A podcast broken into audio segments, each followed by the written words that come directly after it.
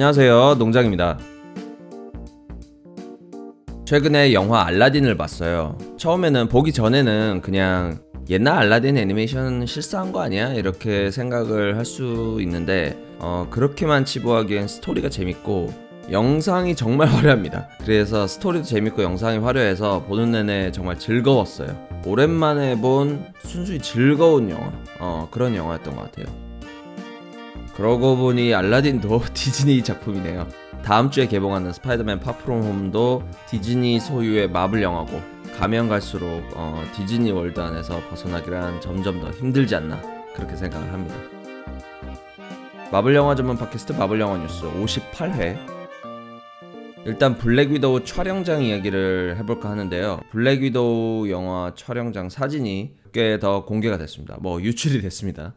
그래서 사진을 보면 일단 대만족인 게 블랙위도우 머리 스타일입니다. 엔드게임에서 나온 붉은 머리 그 다운 스타일이 정말 멋있다고 생각을 했는데 그 스타일이 계속 유지되는 것 같아 정말 기쁘고요. 그리고 블랙 위도우라는 이름답게 전반적으로 어두운 옷 스타일도 굉장히 스타일리쉬합니다. 80-90년대 배경일 것 같아서 어벤져스 엔드게임 같은 그 화면 때깔은 없을 것 같지만 옛날 시대 특유의 투박함이 또 새롭게 다가올 것 같습니다.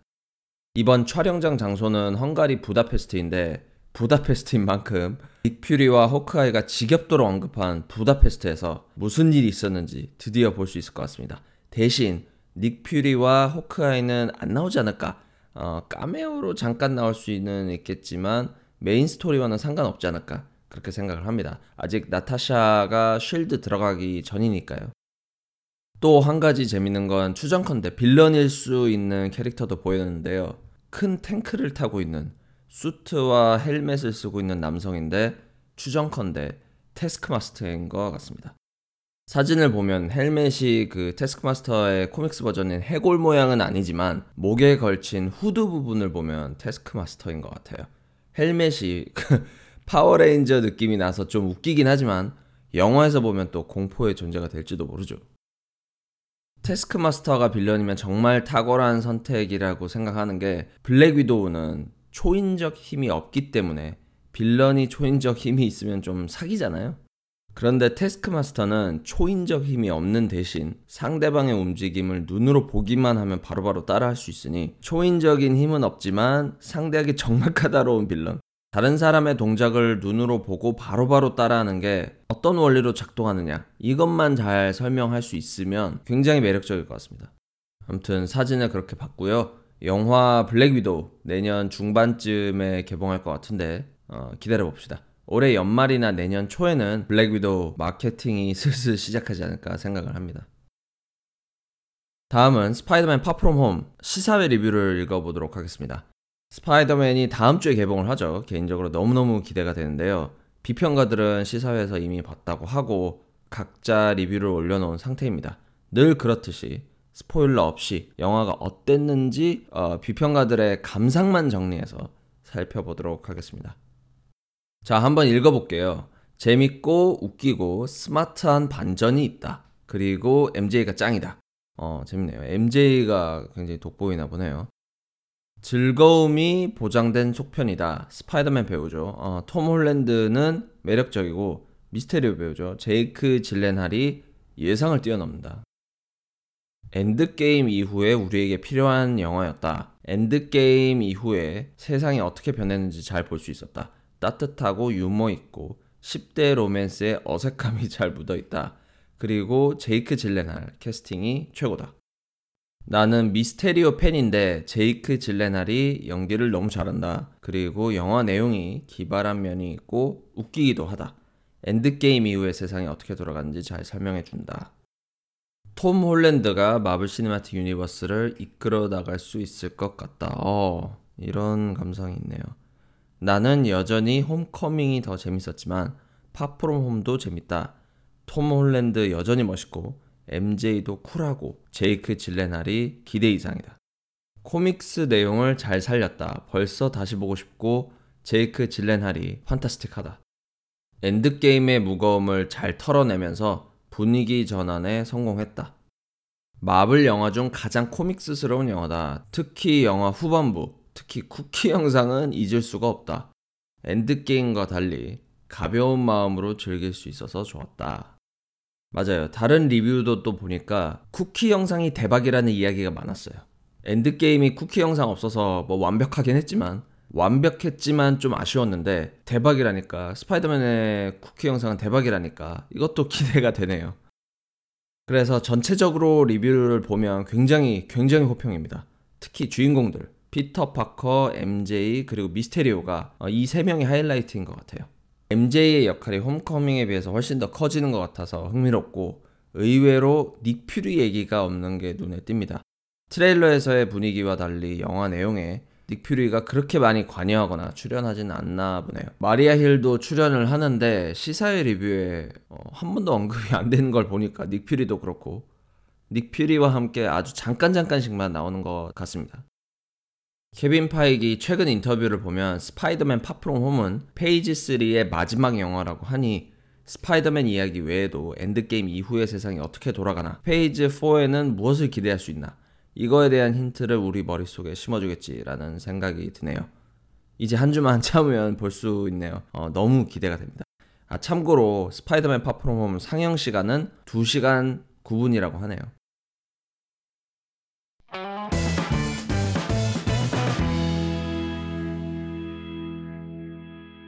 마블 시네마틱 유니버스 토막 이야기가 2개 있는데요. 하나는 마블 드라마 리전 있죠.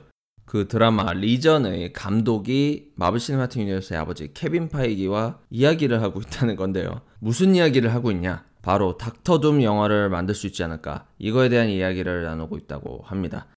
닥터 둠은 판타스틱4에 나왔던 빌런인데요. 또 예전처럼 판타스틱4부터 등장시킨 것보다 반대로 닥터 둠 쪽에서 오리진 스토리를 시작하는 것도 괜찮은 것 같아요. 아무튼 닥터 둠 가능성이 있고요. 또 하나는 엔드게임에 나온 살찐 토르 있죠. 해외에서는 팻 토르, 살찐 토르라고 하는 것 같은데, 살찐 토르의 마블 시네마틱 유니버스 공식 이름이 있다고 합니다. 공식 이름을 읽어보면 브로토르라고 하네요. 브로, 브라더 할 때 그 브라더를 줄여서 브로, 토르를 그 브로와 합쳐서 브로토르가 되는 거겠죠. 하긴 살찐 토르보다는, 그러니까 살쪘다는 말보다는 브로토르가 외모 비하도 없고 좋은 것 같습니다. 엔드게임의 멋진 근육질 토르가 아닌 브로토르를 등장시킨 거는 정말 예상도 못한 즐거운 서프라이즈였어요. 근육질 때보다 덩치가 더 있으니까 더 파워풀하게 느껴지기도 했고요. 전 개인적으로 토르가 나온다면 마블 시네마틱 유니버스에 브로토르로 계속 나왔으면 좋겠어요.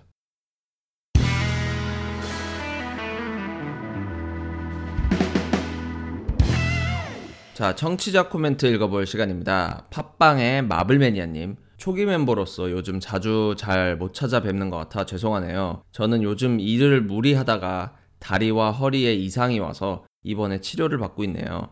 아픈 와중에도 마블 생각에 다다음 주 개봉하는 스파이더맨2 파프롬홈 캐릭터들을 올려보면서 기다리고 있네요.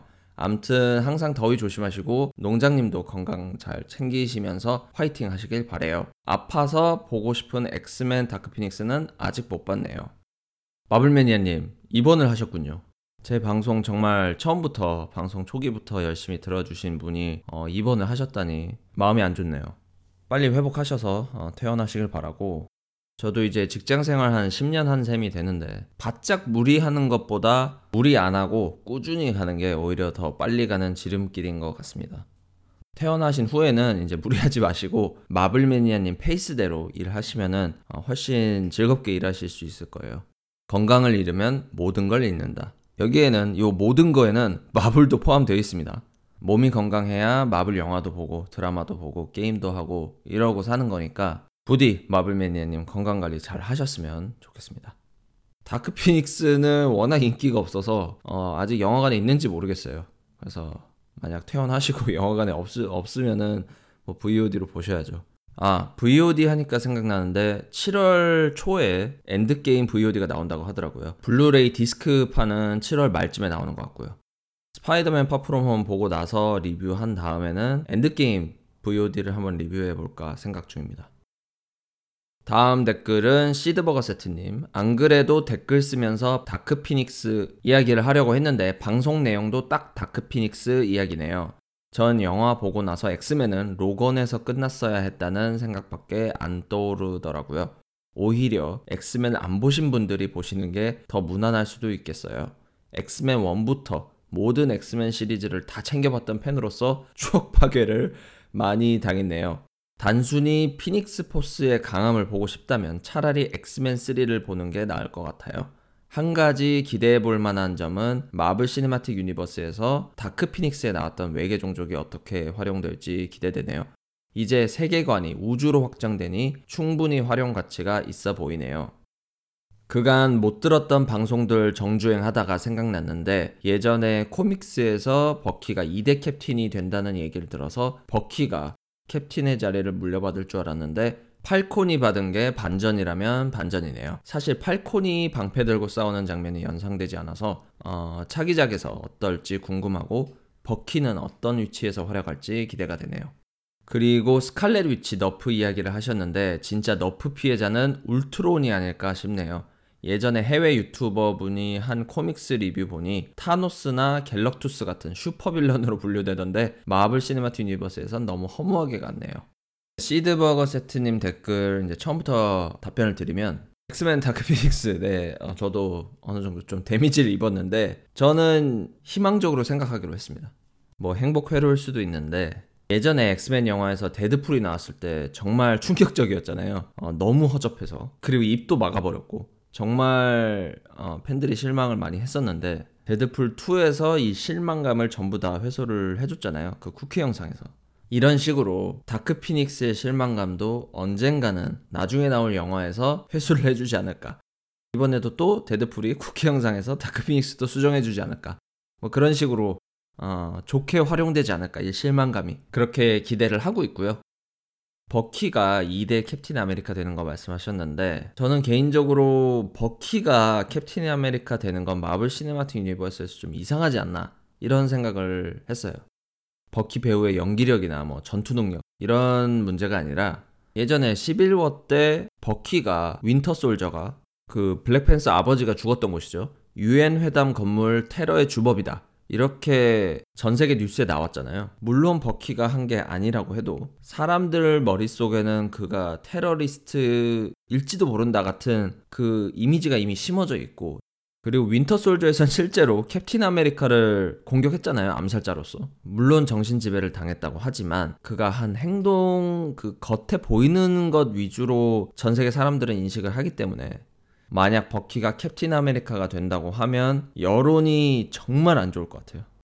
어떻게 테러리스트였던 자를 캡틴 아메리카로 만들 수 있냐, 그가 또 정신지배 당하지 않는다는 보장이 있냐, 이런 식으로 세간의 여론이 정말 안 좋을 것 같기 때문에 개인적으로는 마블 시네마틱 유니버스 안에서는 조금 회의적이었습니다. 저는 팔콘과 이제 드라마에서 어떻게 나올지 저도 시드버거 세트님처럼 기대가 되고요. 울트론 말씀하셨는데 정말 맞아요. 저도 울트론 그 어벤져스 울트론 에이지 오브 울트론 코믹스를 읽었는데 울트론이 거의 재앙급으로 나오더라고요. 울트론이 만들어낸 디스토피아 세계에선 어벤져스가 울트론에 대항한다는 느낌이 아니라 생존해 나간다는 느낌이었기 때문에 사실 울트론의 강력함은 그 울트론 몸뚱아리가 아니라 수백만 개의 울트론 로봇이 하나의 네트워크로 연결돼서 정말 무서울 정도로 통제되는 완벽한 그런 세상을 관리하고 감시하는 그게 무서운 거잖아요. 그 통제 속에서 사는 사람이 정말 무력하게 느껴지는 그 무력감, 그게 무서운 건데 영화에서는 그냥 로봇 군단 같은 느낌이 있어서 조금 아쉽긴 했습니다. 뭐 그때야 마블 시네마틱 유니버스가 한창 성장하던 시기니까 뭐 그럴 수 있다고 치고 이제 마블 시네마틱 유니버스 돈도 많이 벌고 폭스 인수해서 캐릭터도 많아졌으니까 10년의 역사 속에서 배운 실수나 착오를 개선해서 그런 실망감이 점점 더 줄어들지 않을까 그렇게 생각을 합니다. 국내 최초 마블 영화 전문 팟캐스트 마블 영화 뉴스는 팟빵, 아이튠즈, 파프리카 또는 유튜브에서 마블 영화 뉴스라고 검색을 하셔서 들어오시면 되고요. 청취자 의견 또는 질문은 댓글 달아주시면 다음 방송에서 읽고 답변을 해드립니다. 스파이더맨 파프롬홈을 다음 주에 볼 수 있으면 좋겠는데 이미 자리가 없는 것 같아서 아마 다 다음 주에 봐야 되지 않을까 그렇게 생각을 합니다. 보고 나서 리뷰할 테니까 기대해 주시고요. 그럼 저는 다음 주말에 59회로 찾아뵙겠습니다. 감사합니다.